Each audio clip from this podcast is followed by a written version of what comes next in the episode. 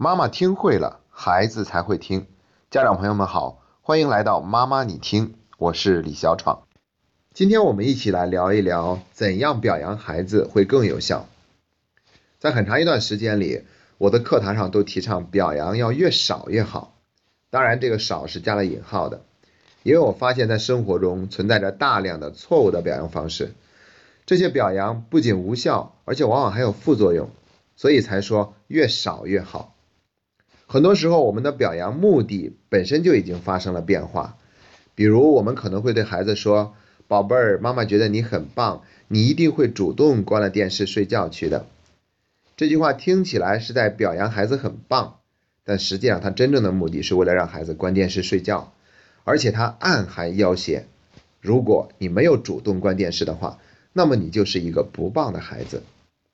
很多时候我们就是在这样多表扬了孩子几句，但其实为了哄他赶快睡觉，或者希望他一会儿能够帮我们刷一下碗、拖一下地，再或者家里一会儿来客人，我们希望他能够有一个好的表现。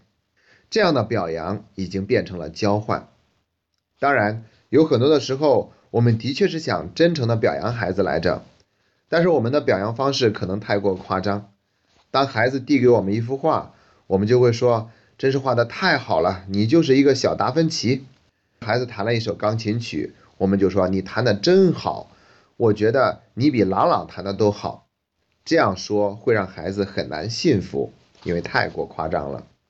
还有的时候，我们表扬来表扬去，总是那几句话：“你真棒，你真是太棒了，你是最棒的，妈妈永远为你感到骄傲。”这会让孩子觉得我们少了一份诚意，因为我们没有表达具体的内容。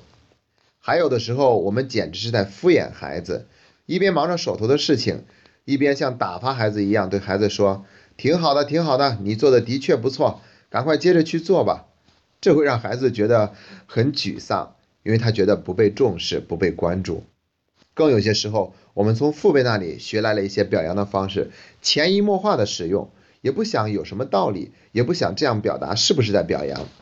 往往我们在说到最后的时候，会对孩子说：“虽然这一次你取得了一定的进步，但是千万不能骄傲哦。”还有一句更厉害的：“成绩只代表过去，你要继续努力，下一次要比这一次做得更好。”这是提出了一个要求，这不仅不是表扬，还有可能会让孩子产生了压力。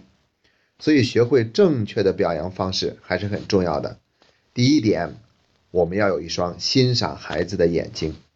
以前在课堂上做一个练习，就是让家长写出孩子的十个优点，很多家长都写不出来，他们开玩笑说，写优点实在是太难了。如果让写缺点的话，我可以一口气写二十个。这样的心态是源于父母的那份望子成龙、望女成凤的高期望。我们都希望孩子变得越来越好，所以就会很自然的看到孩子的不足之处。然后告诉给他们，希望他们得以改正，这样就变得更好了。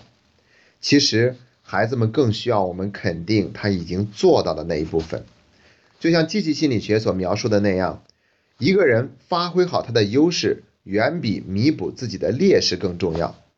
所以，即便孩子有那些缺陷和不足，我们只需要让孩子发挥他的优势，就足以让他活出成功快乐的人生。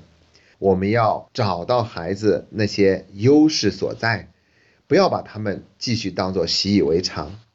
一旦发现了，我们还要告诉给孩子听。要怎么说呢？这就到了今天的第二步，也是核心的内容：表扬孩子的三个步骤。第一，描述具体的内容；第二，表达自己的感受；第三，上升为一种品质。描述具体的内容。我发现你的床单非常的平整，被子也是叠好了的。这篇书法作业写到最后一行都很工整，而且最后几行里面也有几个字写的特别的漂亮。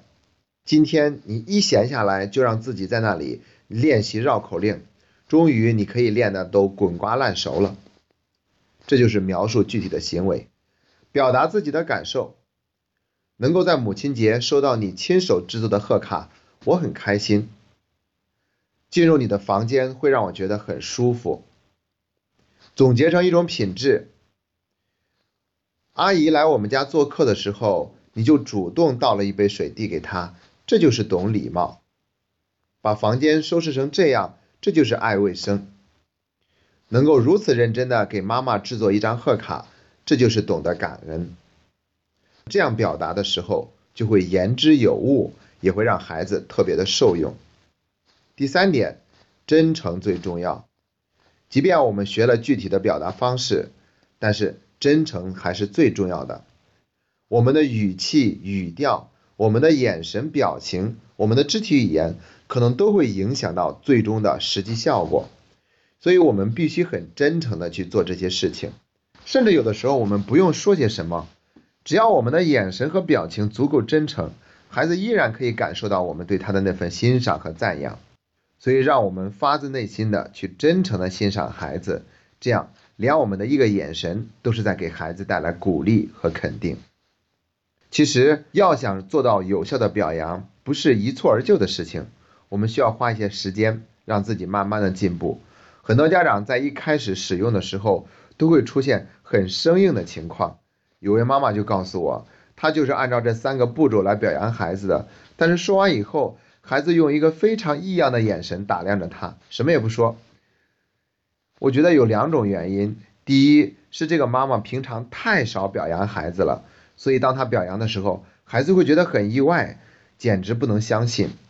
还有一种可能就是他表扬的方式太过于生硬了，所以听起来很不自然，孩子才会用那样的异样的眼光打量他。